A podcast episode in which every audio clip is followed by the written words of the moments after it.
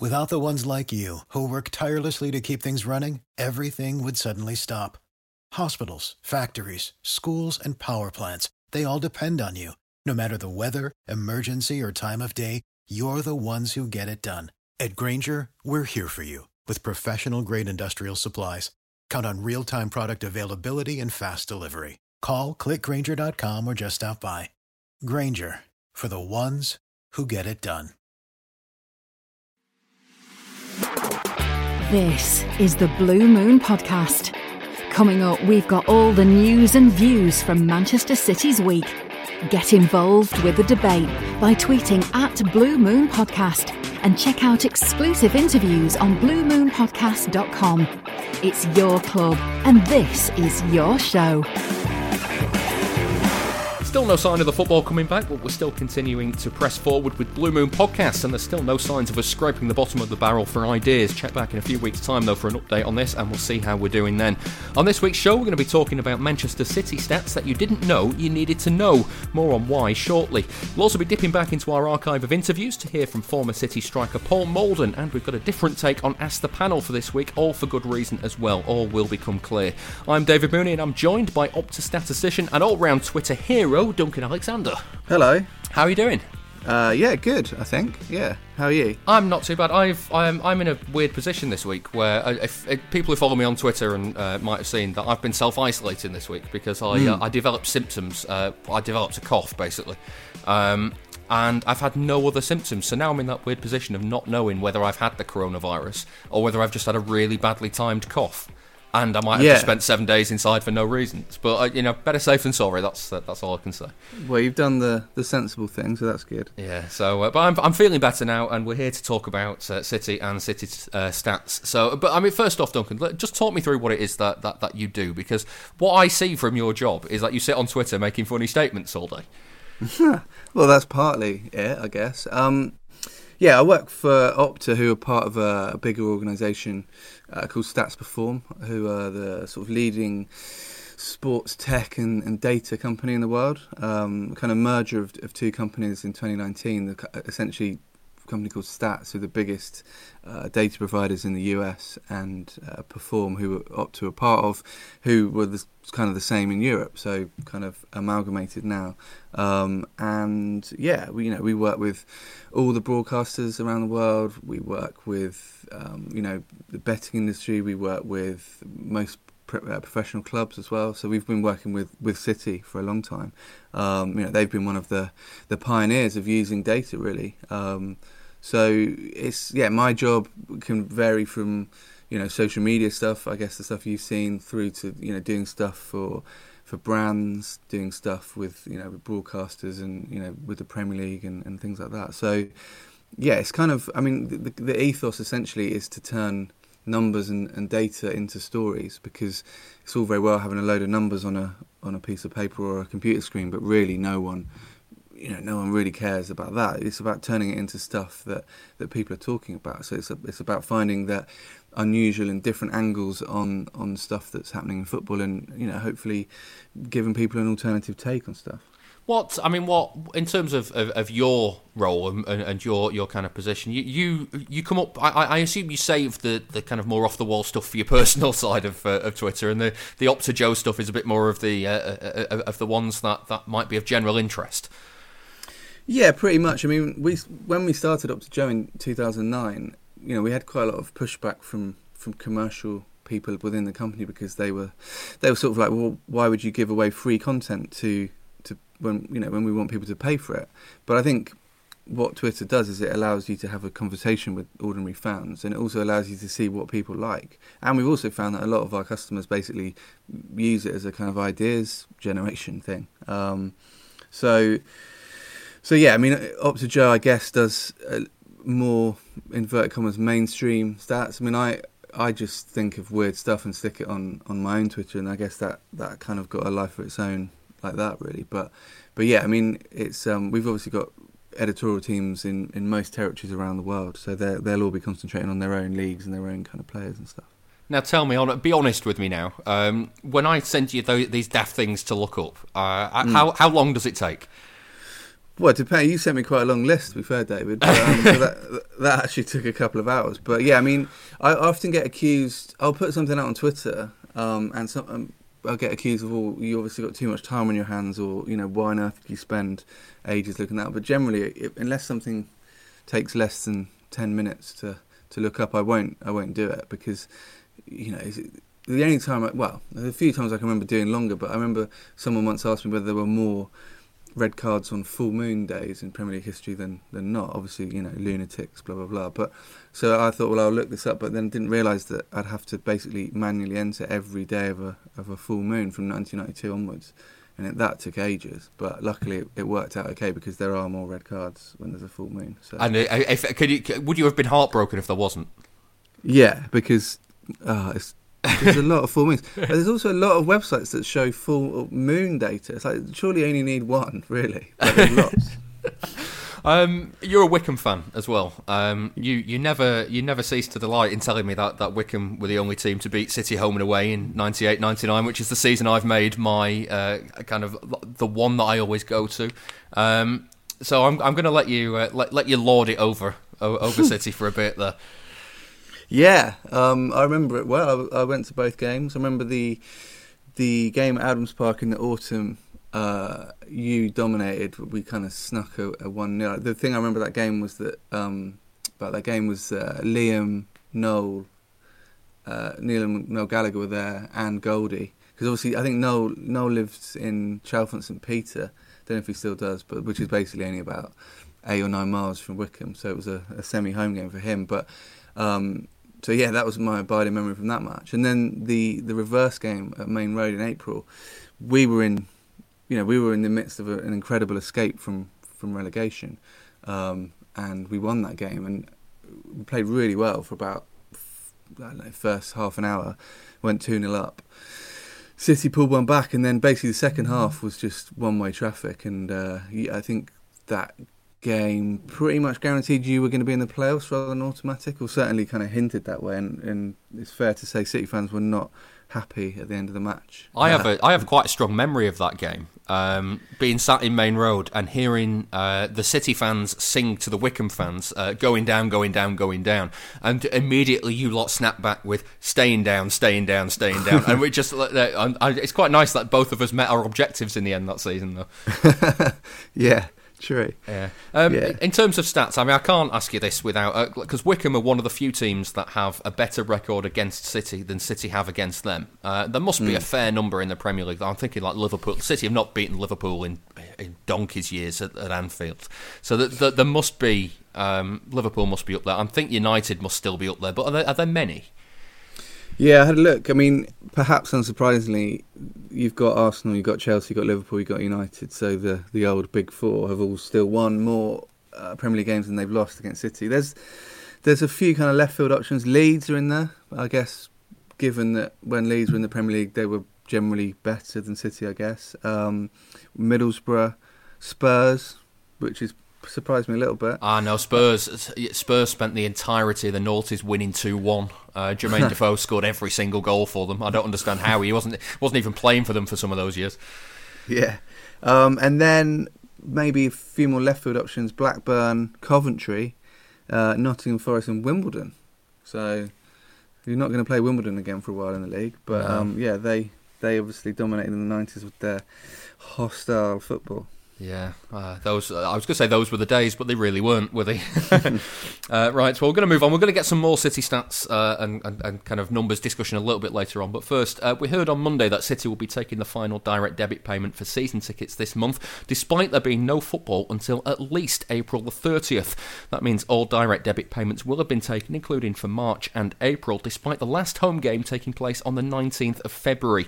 The last weekend home Premier League game for City was on Saturday, the 18th of January, two and a half months ago.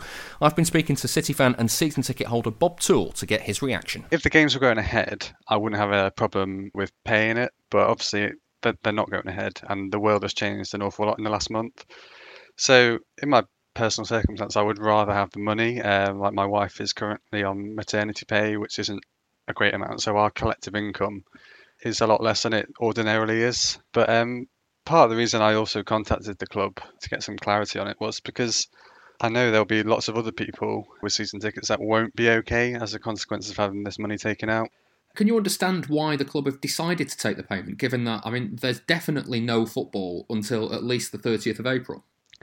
Um, no, I, I mean, I do struggle to understand why. Um, I understand that I'm not the only season ticket holder that would has asked the club similar questions as I've asked them. So they obviously must know there's an issue whereby people are struggling for money. The world has changed an awful lot since uh, the COVID 19 pandemic.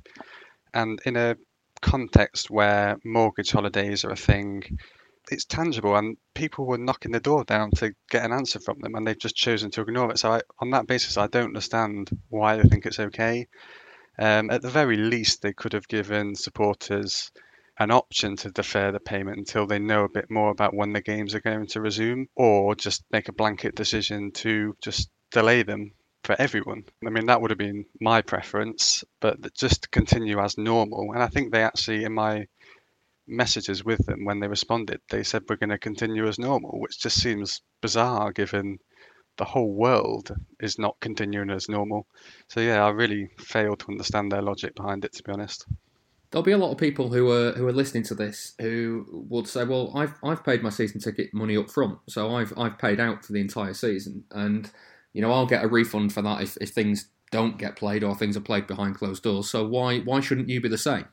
Yeah, I mean, I think that's a it's a fair point, but obviously, when people sign up to pay a direct debit, they do it to spread the cost across the season, which is entirely fair enough. I mean, mo- most people either get a monthly salary or a, a weekly salary, so that makes financial sense. But it's such a unique situation that we find ourselves in as a society that if there is an option to have a little bit extra money in your pocket, like for something like football, which has come to a standstill, I don't see why that should affect those people. I mean, they should just be if they want to have that extra 60 or 80 pounds or however much it is for their, their monthly direct debit.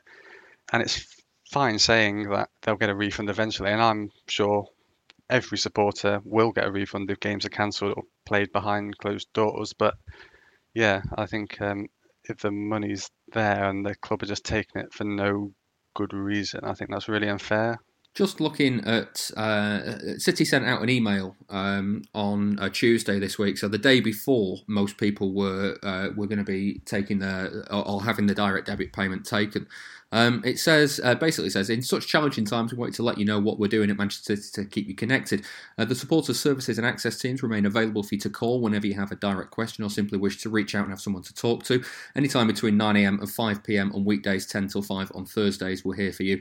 Uh, we'll also be available to chat on social media at Man City Help. Now that that was the account that you were speaking to, was it? Yeah, so that email came out, I think, at about 8.30 on the evening. So about three and a half hours before the direct debit would have come out of my account. So if they think that's an acceptable way of communicating with supporters, when they know this has been an issue for supporters because supporters have been contacting them, I think that really stinks because there's no opportunity for someone like myself or other supporters to actually speak to them about it until it's too late. The money's already out of their account. So we as supporters are on the back foot from the offset. I would imagine some supporters would have been contacting the club today and they're in that situation where they're trying to get some money back in all likelihood, I can't imagine they will because uh, the club haven't changed their stance at all. And Brighton are one of the few clubs that have deferred payment. And City's message to me said they they they sort of referred to the the higher football authorities and they were sort of shifting accountability a bit. And I, I mean, if Brighton can do it, I don't see why City couldn't have done it. Yeah, I mean the, the other thing is as well is it, it's kind of at odds at how El City have behaved throughout the COVID nineteen pandemic as well. When you consider the news stories about them, uh, you know, uh, letting the or, or, using the Etihad for, for NHS staff and for, for, for whatever they need to, to, to, to use the space there. Uh, they've made uh, quite a sizable donation to the to the MCFC fans food bank uh, initiative that they work with the United Food Bank to to support the food banks in Manchester. And yet something like this is happening. So how, how does it make you feel? when you see that that kind of going at odds with everything else? Um, I it suggests to me that there's no real sort of linked up thinking in the hierarchy of the club about it. It seems to be quite reactive. Um, from what I understand, the food bank donation, which was a huge amount, and I think they um, linked up with the United to do that, which is great. But I think it came after a bit of pressure to do something. So although they have ended up doing good things, it doesn't seem like it's come from the club initially. It's come from outside pressure to do something. So it strikes me as a kind of they just react to stuff and there's no I mean they'll get away with whatever they can unless they're pressured to do so basically, which I know sounds very cynical, but that's how I perceive it. And I suspect I'm probably not the only fan that feels that way, to be honest. Just finally, Bob, what, what would you like to see happen now? I mean, even if it's a, a, case of refunding the last direct debit payment and then you paying it again later down the line if the games go ahead, would that would that be an option? Yeah, I think that would be good. Um, I think some clearer communication, given, like I alluded to earlier, giving fans the option. So with this um, April direct debit payments, I mean, some supporters pay on the 15th, I believe. I, I personally pay on the first of the month.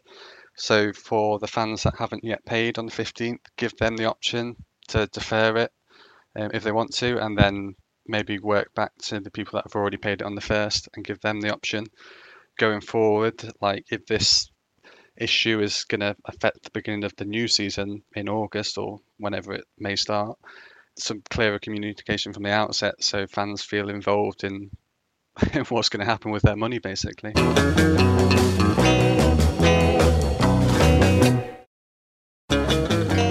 Support the show by becoming a backer. Patreon.com forward slash Blue Moon Podcast. Bob Toole speaking to me there. Now, uh, Duncan, we can't let you go uh, without taking part in our toilet roll challenge. We've, been, we've started this um, to, to, basically to, to, pass a bit of the time on the show. Um, it's a simple uh, one. You've got one shot of how many kick ups you can do with the toilet roll. First off, are you any good at, at, at kind of kick ups and tricks and stuff with a football? I'm all right. Yeah, I mean, I I think I can easily do you know 40, 50 with a football. Yeah, but um, toilet rolls are a different different uh, thing, isn't it? Yeah. Fish. Yeah. Um, now I. Top of the leaderboard so far is Richard Burns. He scored eight last week. Uh, second on the leaderboard, or as some people might say, last, uh, is me. I'm on three. Uh, so you've not got a great benchmark to aim for. Um, but are you ready? Yeah, yeah. Let me just go and get. Well, how are we going to verify this? Uh, you just have to count out loud. All right. Okay. One, two, three, four. Ooh, four, I think. Four. Okay, so Yeah. you've you've moved into second place. Uh, well done. Um, Richard will be delighted that his record is still uh, is still leading the way. I've been bumped down into the bronze medal position. Um, so uh, we'll, we'll we'll find out uh, in future shows if I manage to cling on to that before the season arrives. It- ba- Basically, we need the season to come back as soon as possible for me to get any sort of a, uh, of honour for this. Yeah, I think you know if you'd have said to someone in November by by March, April, people will be doing uh, keepy ups with toilet rolls. Um, they'd have been like, "What?" But yeah, here we are. It's what we've been driven to. Uh, I can't believe it. Now uh, we're, we're going to talk City stats. So um, uh, this is the bit of the show that I'm a, I'm a little bit nervous about, Duncan, because I'm just going to go over to you. What what do I need to know about City that I didn't know that I needed to know? Yeah, you left this one open to me, so I kind of just you know had a look through my uh, my extensive archive. So uh, a few that leapt out for me. Um, 2017-18, City had more goals after six games than Derby had in the whole of 2007-08. Um, How many was that? uh, 21 from City, 20 Derby had that whole season. That that Derby team is an excellent benchmark for anything you want to do. Um, so yeah, so that was quite nice. Yeah, that, so Um, that was that was 17, 18 for City, was yeah, it? Um, so obviously the the peak season, I guess. Yeah, so it. that that'd have been uh, that'd have been the time they were beating Palace and Stoke, and I think they put eight past Stoke at the end. Uh, was it six, Yeah. five, six past Palace, and possibly six past Watford as well. I mean, Watford must be um, must be sick of the sight of City. Let's be honest. Yeah. Um, a few others. There was one that obviously was waiting to see how it panned out this spring, but uh, might happen, might not. Is the fact that Pep Guardiola's last win in a Champions League quarter final or semi final away game, so playing one of those uh, you know legs away from home, uh, was in 2011, and when Phil Foden was at junior school. Puts into perspective. How do you do? You you do this a lot, where you kind of set a benchmark that is an arbitrary. Um, other thing, like the same time that a video game came out or a film was on the cinema. Yeah, I just, I honestly, I, it's, it's, you could argue it's slightly pointless, but also I think it kind of, it, it kind of anchors the fact a bit more than just saying a year. Um, because people remember stuff. They don't necessarily. A year is just a number. So I mean, a classic one for that. I remember a few seasons ago, Chelsea won four two for two games in a row, and I thought to myself, must be fairly unusual that a team wins four two in consecutive matches. So I had a look the last time it happened, and it was like 1905. So yeah, that's quite rare. But you could have said it's the first time it's happened since 1905. Perfectly valid. But then if you look for something different, you know, that happened around that time, it gives it a little bit more hopefully interest. So it worked out it was the first time uh, Chelsea had done it um, since the invention of plastic, which you know, immediately people are like, "What?" So yeah, I mean, it's the same as I've got one here. I was about to go on to, but Aguero, um, you know, has got 18 Premier League goals with his head, which is reasonable. Um, but the fact that he's an inch and a half shorter than Taylor Swift. Uh, just just gives it a little bit more context. You know, you don't imagine, you can't imagine Taylor Swift, you know, powering in a header past, you know, Alisson, but you know, Aguero might. So I was going to say, into, if you just if you were to just uh, say that, oh, Aguero is you know is, is one meter is one point seven meters tall, you go, well, that doesn't mean yeah. anything to me. Exactly, half the people won't even know what that means, and half the people will be like, you know, shrug. So yeah, it's, it's, it's trying to make stuff interesting, really. I mean, um, and again, you can do stuff. I got one here about Phil Foden scored more European Cup goals than Diego Maradona, which I remember tweeting out and and someone going replying saying, "What are you saying? Phil Foden is better than Maradona?" And I was like, "Clearly not." Like, you know, I'm just saying it's a bit of a quirk, and they're like, "Yeah, that's because there's more." Uh, you know, Champions League games now. It's like, yes, that is true. That is that is essentially the point. But you know, it, it doesn't change the fact that, that Maradona only ever played six games and scored two goals in the European Cup. Rubbish, wasn't he? Yeah. um, there's one I, I, did. I did one similar uh, at the start of the season. I can't remember uh, exactly the number, um, but it was it was something like uh, since the last time that City won home and away in a season against Liverpool, um, Great Britain has had three different monarchs. which like just absolutely ridiculous. Uh, what else we got? We got talking to Aguero. He's the second highest scorer in Premier League history with his weaker foot, which is something I quite like. He's who's, who's the highest? Van Persie. So Van Persie, who ironically kind of coined the phrase "chocolate leg." You know, every time he scored with his right foot, he would call it with his chocolate leg. I don't know if that's a particularly Dutch thing. It doesn't you know? Don't really get the significance. But anyway, he's got 39. Aguero's got 34 with his left.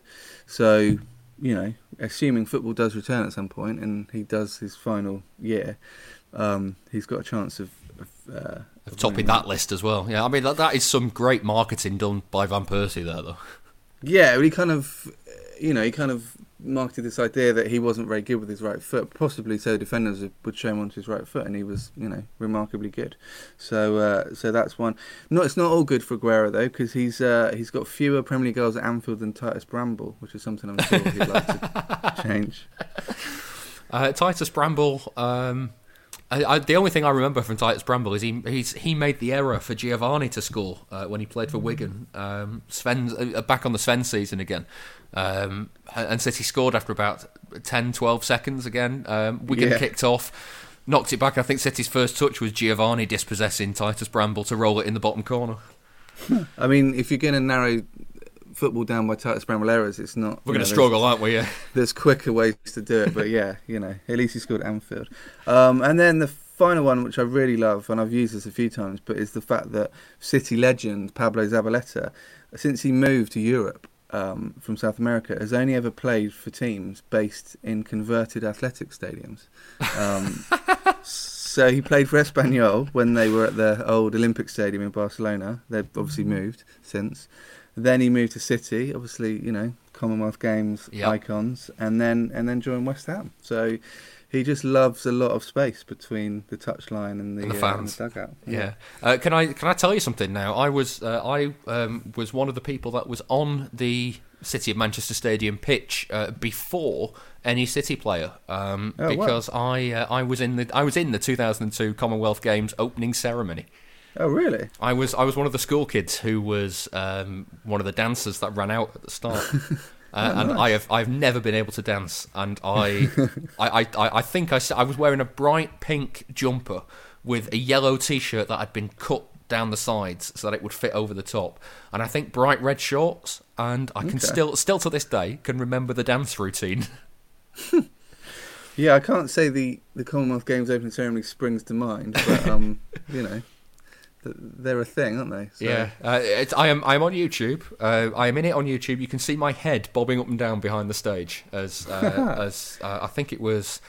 Um, I can't remember who performed. I think it was S Club Seven that performed. Um, as some of them were performing on the stage. Yeah, it is. It's properly uh, early noughties kind of. It looks like it's from the early noughties. They've CGI'd screens as well over the east and west stand. Uh, they just put these massive CGI screens to show what was uh, to show the people at home what was happening on the stage while they were on the wide view. Absolute nonsense. Great memories. I've never really kind of got the Commonwealth Games. It's like it seems to have way more gravitas than it should. But you know, you know, there, there was a lot of. Remember, Manchester obviously trying to get it. Birmingham on numerous occasions trying to get it, and it was you know this huge disappointment when they lost out to, you know, I don't know where, like Nairobi or somewhere. Is it, there's this kind of. You know, I don't know. It just feels like a sort of second tier tournament. But no offense to any Commonwealth Games uh, ultras. I'm, I'm, I'm not going to lie. I don't think they're listening, and I don't think any Commonwealth goal, uh, Commonwealth Games medal winners are listening either. So I think you're on, you're on pretty safe ground there. Now, uh, since Duncan was here, we couldn't pass up the opportunity to do this in much, much more depth. As you heard before from Duncan, it uh, it took him uh, a couple of hours to sort through all the stats that I uh, that I requested. So I, I, I honestly can't thank you enough uh, for doing that. Um, it's this week's Patreon bonus show, which I've decided is going to be free as a taster, as the sort of thing that we offer for two dollars a month backers. Uh, the whole thing is on Patreon.com forward slash Blue Moon Podcast. So go and have a look at it. But before that, here's a little preview from the bench because I'm, I'm also fascinated by um, the idea of a super sub. I remember Edin Dzeko, uh, when in his time at City, didn't want to be uh, branded as a super sub, and yet Mancini kept bringing him off the bench and he kept scoring. Um, my hunch is him for most City go- most City Premier League goals off the bench? Is that right? Yeah, yeah, he's got 13 off the bench, which is which is very impressive. Um, he's probably, I would say, he's probably the best impact sub in Premier League history. I mean, also I would say one of the most underrated players in Premier League history. Um, you know, I think it's almost it's classic Dzeko that he scored the equaliser against QPR and not the winner. Do you know what I mean? He, everyone talks about Aguero's goal, for obvious reasons, but you know, without the Dzeko one, it would have it would have counted for nothing. And um, yeah, he he's yeah he's he's very like Liverpool tried to do with Origi, but Dzeko's a far superior player, I would say. And um, yeah, he just he you know was eight out of ten every time I saw him play. Um, and it, I'm sort of surprised that he hasn't been brought back to um, to the Premier League in the last season or so. I mean, obviously Spurs were keen to bring him, I think, but yeah, he um, I, I'm sure City fans think pretty fondly of him. He's he's one of those weird players, I think, where um, a lot of City fans only really realised what he was like after he'd gone. Um, in his final season, his final season was not memorable at all. It was quite it was quite dour, and he, he didn't have good form in it at all. But I think by the time w- when you see what he's doing for Roma now, and when you think back about the goals that he actually scored, he kept scoring at vital times, and that was uh, that, that that that was a giver. And a lot of them a lot of them came off the bench. Um, how about players that only ever scored as a sub? Has City got any of those? Yeah, a few. I mean, the most is Nolito with four out of four, which is, you know, sort of the most shrugging emoji thing I can, you can say, really. Like, yeah, it was quite good. I mean, again, a player that promised more than he delivered, I guess. But, um, I mean, in terms of, not this isn't pure sub goals, but um, Iheanacho, five of his eight came from the bench, which again sort of tells the story of uh, you know him never really quite breaking into the first team as a permanent choice, but a decent enough player. Um, obviously, hasn't kicked on as well as maybe he should have at Leicester, but you know still has quite a lot of potential. But I mean, if you look at a lot of these players, you know, in the history of the Premier League, the most sub goals, people like Jermaine Defoe, Ole Gunnar Solskjaer, you know, they're players that you know, Solskjaer was obviously eternally a sub. Defoe kind of flitted between he would be amazing for West Ham or whoever, and and then get signed by a bigger club, and then have to be rotated quite a bit. So, you know, you can see why some of these players uh, are up there. But I think the, the the thing is that if they can. Um, it's it's an attitude thing, isn't it? I mean, it, Solskjaer obviously didn't really mind being that option from the bench, whereas a lot of players would rather be a, a big fish in a small pond. So that's the difference. Yeah. Uh, what was the quickest for City off the bench? Was it? Uh, I, I remember Goater got one at Old Trafford in about nine seconds. Yeah, that's. Uh, I think that was the one for City. There's been a couple. I mean, it's, it's a sort of stat I don't really like in a way because um, it's a it's a kind of skewed stat because you basically all the ones that within a couple of seconds are guys that are brought on uh, as a substitute, trot on the pitch for a direct, indirect free kick, and then head it straight in or whatever. So you, you know, from the time the ball's kicked, they've probably been on the pitch like two seconds. But there's actually quite a lot of them, sort of two, three seconds. Yeah, that's. I mean, that was Goater's. Uh, I think. Um, it was either Wright Phillips to Benarbia or Benarbia to Wright Phillips, crossed into the box and Goater nods in, and it was he, he, he would have been on the pitch about a minute by that time. Speaking of, of Old Trafford and uh, and different venues, how how many players scored have scored for City or, or any other team, I suppose, at, at both the Etihad and at Maine Road? Yeah, I, I before I looked this one up, I tried to have a guess because I I love ground based stuff. Um, I got two out of the four. There's four basically. So, so there's only for, is that only for City or is that? Um, this is for City only. Yeah. So one of them will be Anelka. Correct. Uh, one of them will be Sean Wright Phillips. Correct. Um, Robbie Those Fowler. the two I got as well. Yeah, Fowler. Yeah. Um. Oh, struggling on that last one now. No, you can have to tell me. It's Paulo Wanchope. Oh, of course. Yeah. Which was the one I I got like you. I got Anelka and Wright Phillips quite quickly. Fowler I probably would have got, and yeah, Wanchope probably not. So yeah, he's the left field one there. That's great. I, I, he's he's someone I'm chasing as well to get on the podcast. So hopefully we'll oh, cool. we'll hear from him in in, uh, in a few years. Yeah, yeah, but I mean it's weird, isn't it? Because you look at the the crossover. I mean, I had a look at the top the top scorer at Maine Road for City in the Premier League era was uh, was Rosler, which is that surprising? I don't know, maybe, but um, City you know, spent yeah, City spent a fair bit of the Premier League era outside of the Premier League thing, at Maine Road. So yeah. it's, kind of, it's quite bitty the Premier League era for them. Whereas obviously since they've been at um, Eastlands, it's been you know continuous. So the the stats are massively skewed towards the new ground rather than the old one. But you know, it, um, you know, I used to live a kilometre away from Maine Road and used to go down there a fair bit. And yeah, I always quite fondly remember that ground. Yeah. Now, can you tell um, from I don't know I don't know if the database records this, but can you tell with which part of the body players have scored? Yes. So, who is City's most one-footed player? Most one-footed scorer? Yeah, in terms of pure goals with one foot and none with the other, it's James Milner with seven out of seven with his right foot. Um, which, for a man as versatile as James Milner, is probably uh, is a little bit surprising. I bet he's disappointed with that, you know. yeah, he will be. Yeah, um, and he'd actually be quite interested in, it, I think, which is which one of the things you have to respect about James Milner. And we we produced a graphic a few months ago, um, showing he's actually played in every single position uh, in the Premier League, apart from goalkeeper, obviously, and maybe centre half. Although I think he filled in there as a substitute in one game. But he's played up front. He's played left wing, right wing, left back, right back, central midfield. You know, he is a, a marvel, really a, a modern day utility man. Um, in terms of uh, of the flip side of that, then who's the most balanced between left foot? I am going to throw the head in there as well, left foot, right foot, and head. Uh, I didn't actually look that one up. I looked um, at obviously other body parts, which is a, a, rarity. Obviously, City probably got the most famous other body part goal in, in Premier League history with Balotelli shoulder. Yep. Yeah, which remains one of the great goals. Um, there's been there's been eight City players to score with their um, with another part other than their head or feet.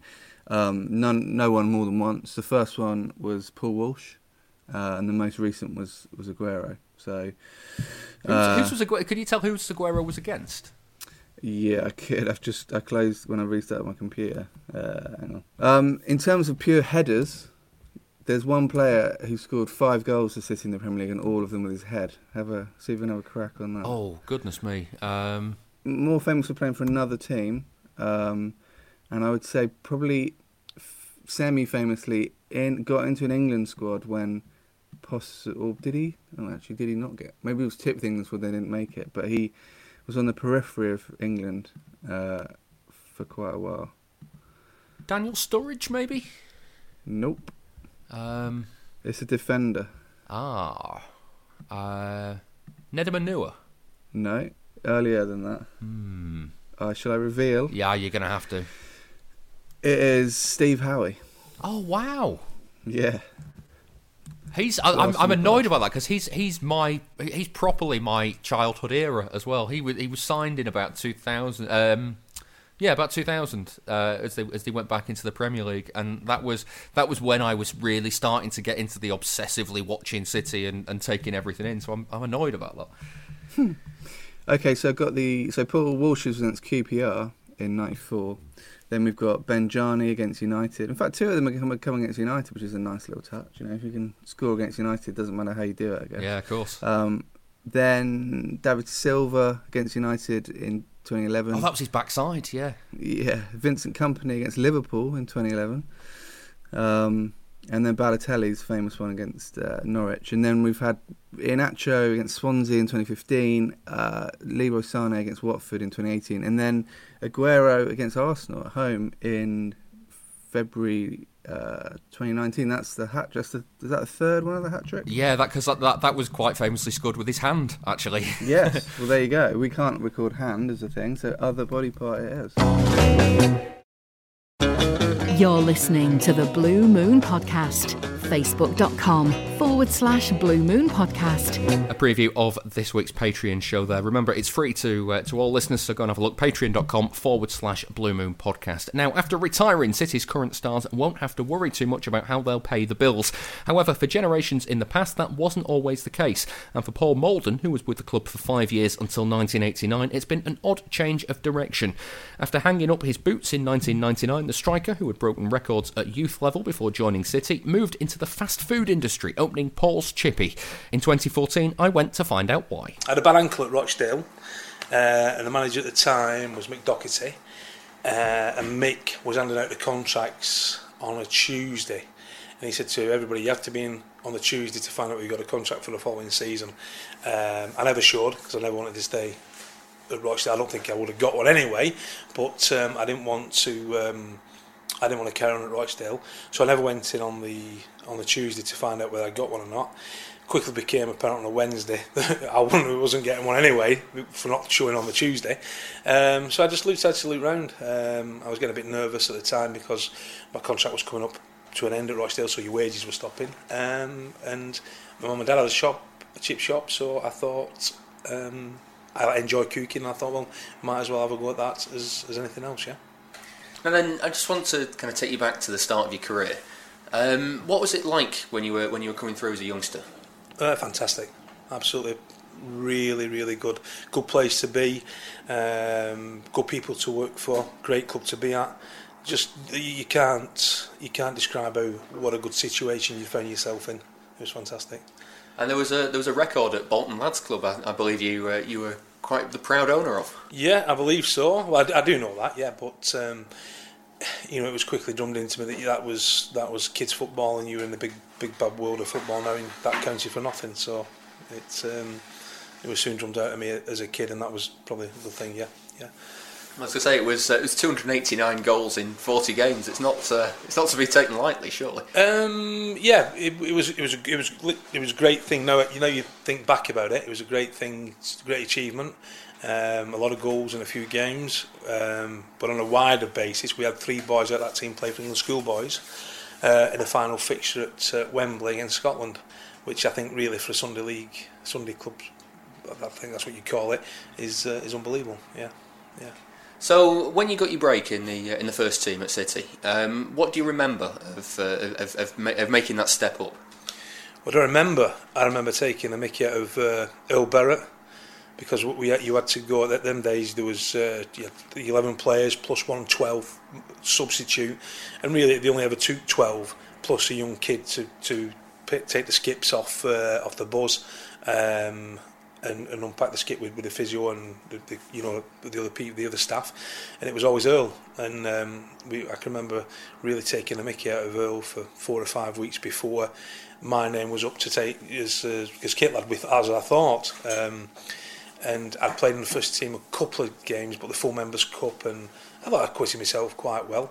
Scored a couple of goals, um, and then all of a sudden. Uh, we, I got the shout New Year's Day, so the laughter was on, on Earl and not me, on, on me and not Earl because um, it was New Year's Day, so that curtailed you any New Year's partying that you had in mind.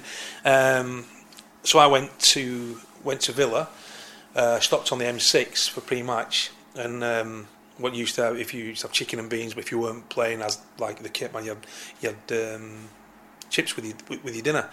And um, it was dead funny because Jim Melrose was sat on a different table than me, and a waitress came round about um, with the, with the pre-matches, and she said uh, Jim Melrose, and um, Jim um, said yeah, uh, chicken chicken beans and chips, and he went no, you've got it wrong. And this is not a slight on Jim because Jim was a great guy. Um, it was just like I just found it like really, really like daunting. She went no, Jim Melrose, uh, and the next dinner was my dinner and it was chicken and beans. So that that meant that you were playing, and the gaffer shouted over. He went, "No, you've got it right." And that was my first taste, probably a big big boys football. That Jim was out the side for that day, uh, and yours truly was was uh, was playing, was starting. Yeah, so. Now you had quite a serious injury as well while you were at City, in that uh, you broke your leg in your, I think it was your second season. Yeah. How did that affect you, having just broken into the team?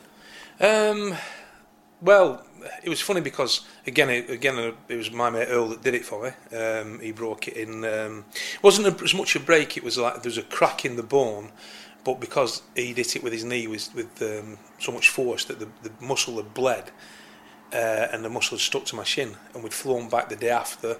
Um, we flown back the day after. We'd only gone in on the Friday to do a few sprints.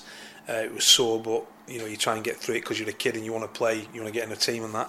Uh, and then I played at Chester on the Saturday uh, and did my knee.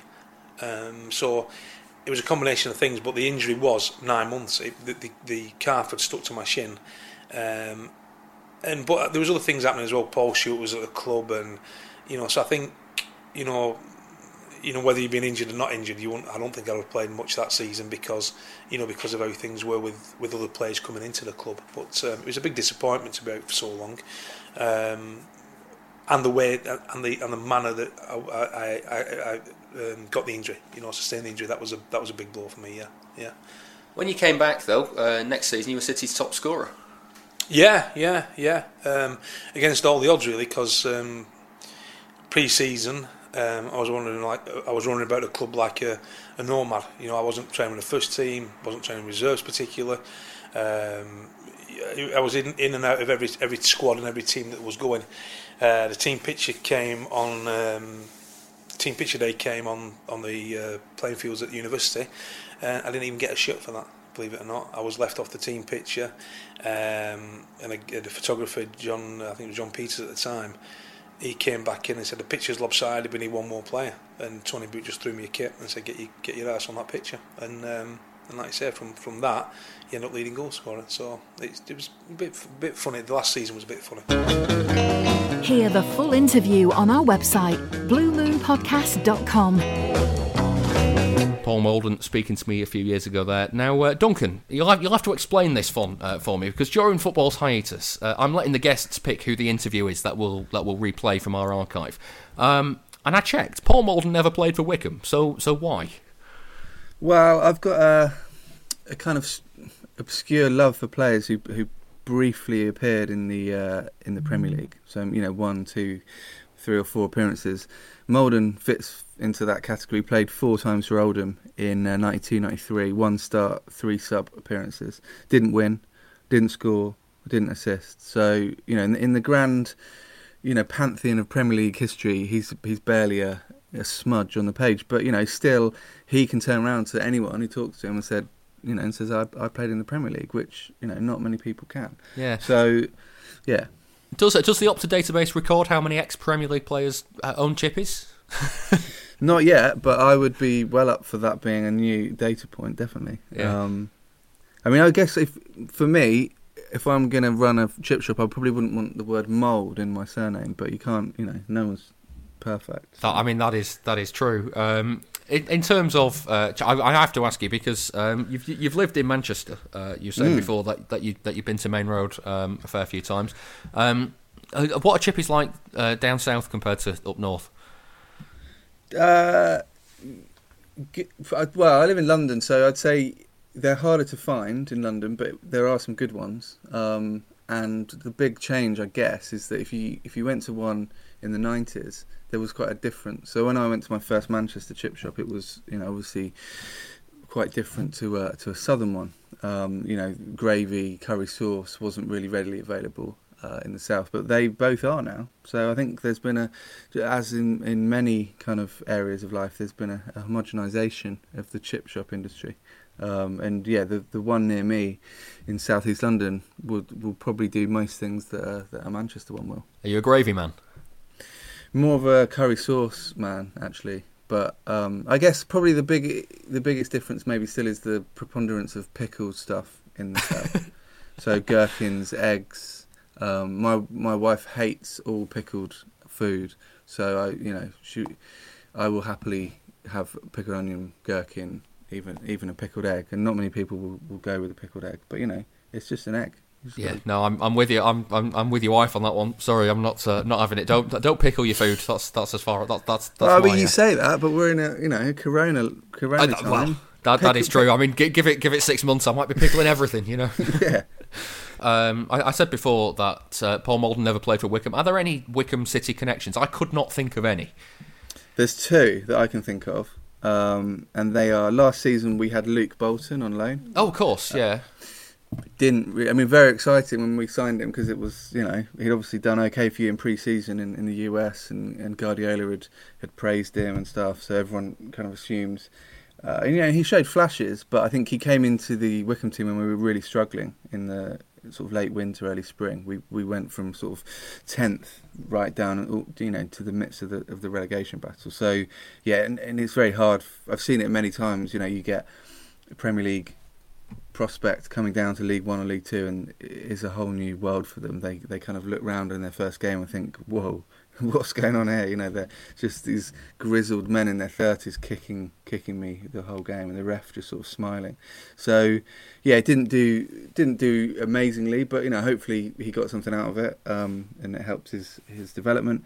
And then the other one is Nicky Reid, who obviously played for you in the cup final, um, and was at Wycombe in the season that you were in League One and we beat you home away. I think he might have even played in that game at Main Road. Well, I am currently on my way to Soccerbase to find out. So, I mean, you might get there before I do. Let's. Uh, let's it's, this is one of the most boring radio races that I've ever seen. uh, Maine Road. I can't see an N Reid on there. I'm afraid. Let's have a look. Oh, did you know what? It was earlier than that. It was under O'Neill. It was under Martin O'Neill. So it would have been. I th- oh no, hang on, was it? I should have probably looked this up before. but um, let's have a look at Wycombe Wanderers. Yeah, yeah, 94, 95. So yeah, it was. That's right. Yeah, yeah. He played for us. He was on the bench for us in the playoff final, I think. Anyway, so yeah, he did quite well. He only played eight times for us, but kind of the reverse of a Luke Bolton figure in that he, you know, he was right at the end of his career. He had obviously played at a much higher level. Um, you know, just brought a bit of kind of know-how. Martin O'Neill was particularly good at, at signing players like that, who you know, technically were past their best, but had something to offer for a few weeks. So, yeah, was he was he still there by the, the cup game in in '95? Uh, cause, No. because we, we we met in the League Cup in, in at the start Yeah, of that's 95, right. 96. That's right. We, no, he got he left that summer because that's the summer that O'Neill left the club, and, and we got the the awful spectre of Alan Smith as our manager, and he basically just binned off everyone that uh, that O'Neill had brought in, pretty much. So,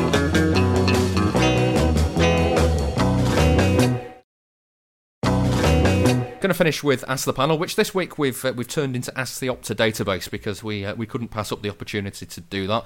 Um, if you want to get your questions in for next week, tweet us at Blue Moon Podcast. You can email us as well through the website bluemoonpodcast.com. Uh, Kieran Murray's been on fire this week. He sent in a few questions. Uh, the first one, uh, he says the fans don't think that Rodri and Gundogan work well together, but Guardiola continues to see something in them. So statistically, how well do they do together compared to not? Yeah, I played around for ages with this, trying to find kind of a, a sharp difference, and I couldn't really see anything. There's, you know, City's record is, is the City aren't doing anything particularly different um, when one or other is missing uh, compared with when- they both play. So, yeah, I mean, Guardiola will obviously know more than, than me and than most, I guess. But um, I, I, would, I would say from the outside looking in, um, Rodri has definitely improved a lot in the last month or two. Um, you know, I guess the is that we're not playing. yeah, fair. But no, I mean, in, you know, in the, in the, few weeks before the uh, the great pause, he he was looking a bit more um, direct, looking a, a, bit more progressive. So I think, you know, and it does take overseas players quite a while to settle into the to the Premier League. Um, so yeah, I mean, I, I don't think that that you know either of them are having a, a terrible season. Really, nothing, nothing too much to worry about. Yeah. Um, speaking of overseas players not settling in, uh, is Claudio Bravo still as bad as City fans think? And how does Ederson's patchy form compare to Bravo's overall form? Well, I mean, I do feel sorry for for Claudio Bravo. He, you know, he. I don't know. It feels like he's an incredibly unlucky keeper. He actually, he's not that bad. It's just that he seems to have a tradition where the, the first shot on target that he faces, he will always let in. So he just, I'm, I'm, I, from someone who's watched him quite regularly, Duncan, I'm going to tell you, he is, he's quite bad. He's quite a bad goalkeeper. um, I, have said it on so many shows this season. Listeners will be sick of it. I, he just doesn't use his feet enough. He doesn't move his feet to be able to, mm. to dive very well. So it, it looks like when the when that first shot beats him, it looks like he's dived and there's not much more he could do. But actually, if he'd just taken a step before he dived, he'd have probably got across to it. Yeah, he does he does have the look of an outfield player going and goal in the, in, with the lack of movement. I mean, there was a point in November uh, this season where he'd faced three shots on target, conceded three goals, and been sent off. Um, obviously, including the week of the Atalanta game. But I mean, he's just yeah, he is calamitous. Yeah, you know, he's he's going to end his career in England with a lot of medals, more medals than some pretty good players ever won in their career. So it's a it's a strange life being a goalkeeper, particularly once you're a second choice. Um, you know, and he obviously gets his run, runs out in the in the League Cup. Uh, but yeah, he's he's he's not he's not great. I mean, in terms of Ederson, definitely his I guess his weakest season since coming to the club. Um, he's made three errors leading to a goal this season. Uh, only Dubravka at Newcastle has made more. Now, the flip side to that is Dubravka's probably been the, the most impressive statistical keeper in the in the Premier League this season. We've got a we've obviously got expected goals. You can flip that round for goalkeepers. You can do expected goals on targets. You can say historically, you know, obviously if you put a shot in right in the top corner, it's got a higher uh, percentage of being ch- scored historically than you know straight in the middle of the goal. So keepers making saves in difficult places you know we can we can pick that out.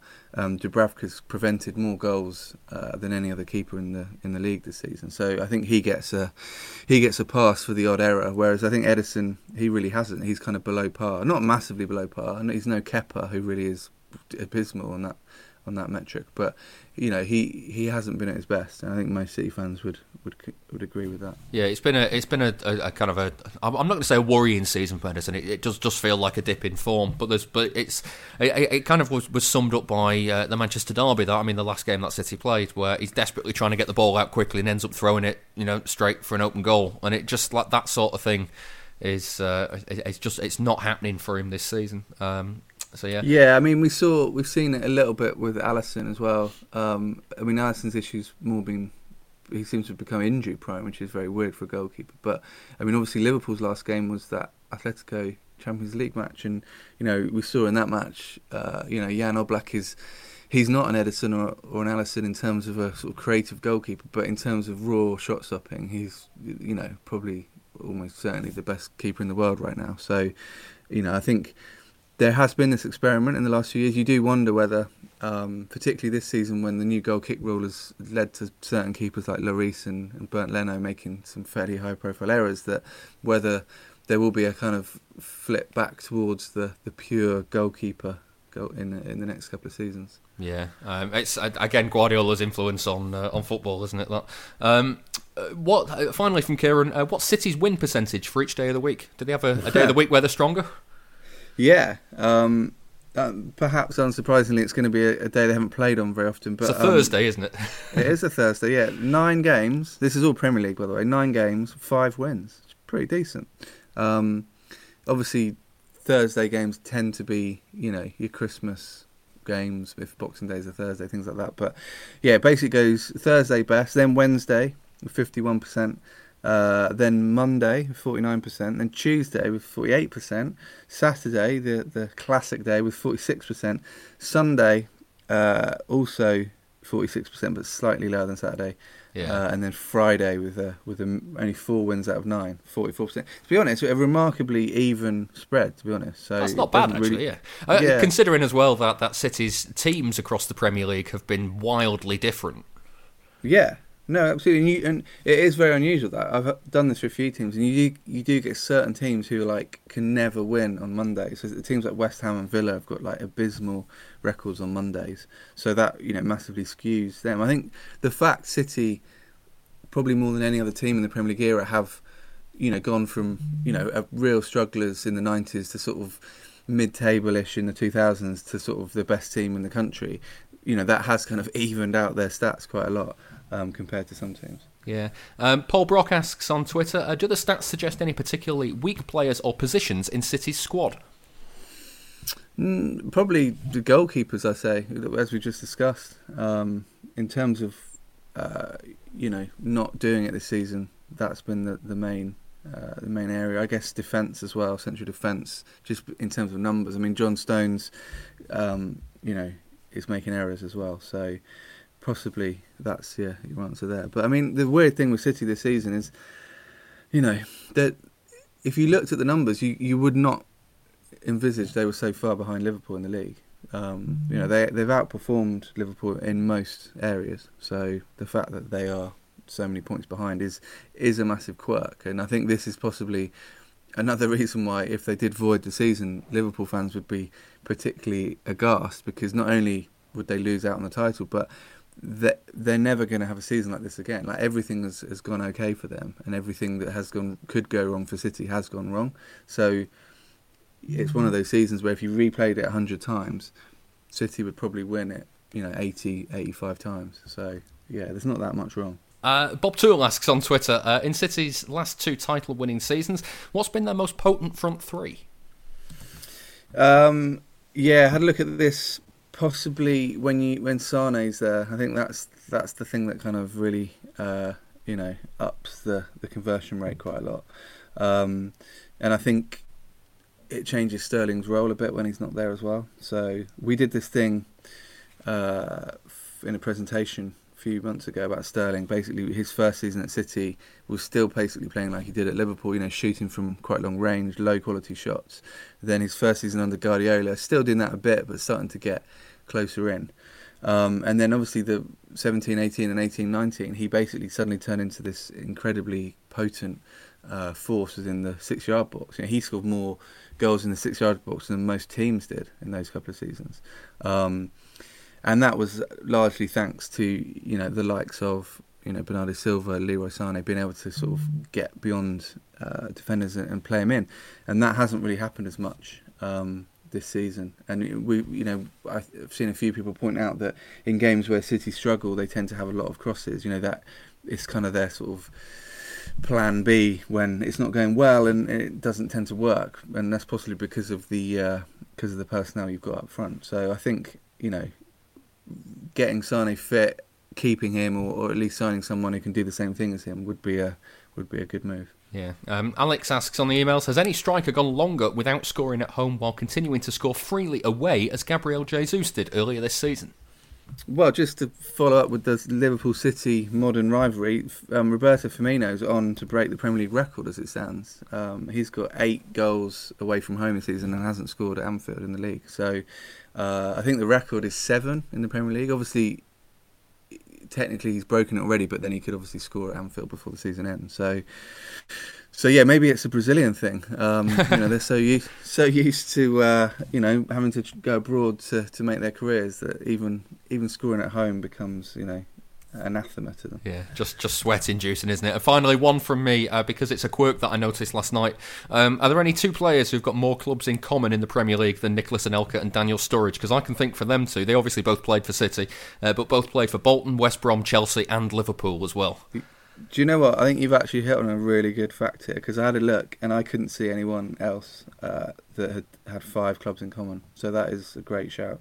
Obviously, you've got uh, Marcus Bent had the most clubs. He had eight, but you know a variety of of, uh, of different teams. But yeah, that is a great shout and kind of kind of weirdly parallel careers as well in some respects. You know, Nelka It's funny. You think I looked at Anel- we talked earlier about Anelka scoring at you know at Main Road and at, at Eastlands, and you know he he was at City really early. You think he only broke into the Arsenal team at sort of you know ninety seven ish. Um, you know, it was only a few years later he was at City. And He he was at he City by already- 2002, yeah. Yeah, it was already on the sort of you know he'd already been ab- to Real Madrid. Uh, yeah, so it's a, it's a, an odd kind of career he had, and the same with Sturridge. You know, both players of immense potential, and um, you know, other than maybe that 13-14 season, um, Sturridge has never really kind of been able to find that consistency. Yeah, right. Well, that's it for this week's Blue Moon podcast. A special thank you to my guest today, Duncan Alexander. Duncan, where can people find you on, on Twitter and find your work, that sort of thing? Yeah, I mean everything I do, I usually link off Twitter, so that's probably the, the best place. Yeah, I'm uh, at Oily Sailor uh, on Twitter. Any which- reason? Any reason for that? I get asked it a lot, surprisingly. No, basically, it was uh, back in the day, early, late 90s, early 2000s, when the internet was in its infancy. Um, message boards were the, uh, as you probably remember, with the, um, you know, the the, The currency, so- yeah. the social media of the day, and I just had to choose a name, and I literally randomly chose that name. I did not envisage that 20 years later I would, you know, it would be advertised all over the place. There we go. It's too late now. Lovely stuff. Uh, right, well, if you want some more of our city stats that you didn't know you needed to know, then take a look at our Patreon page. Uh, for this week, the bonus show is entirely free, so you can have a listen to it in full without being a backer. Though if you were to sign up to the $2 a month tier for a little bit, then we'd love you forever as well. Uh, please give the show a rating and a review in Apple Podcasts or wherever you get your podcasts from, and I'll be back next week. I'll see you then. Thanks very much.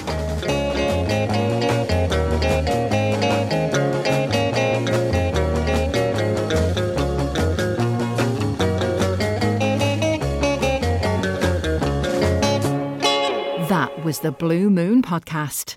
Please support the show. Patreon.com forward slash Blue Moon Podcast.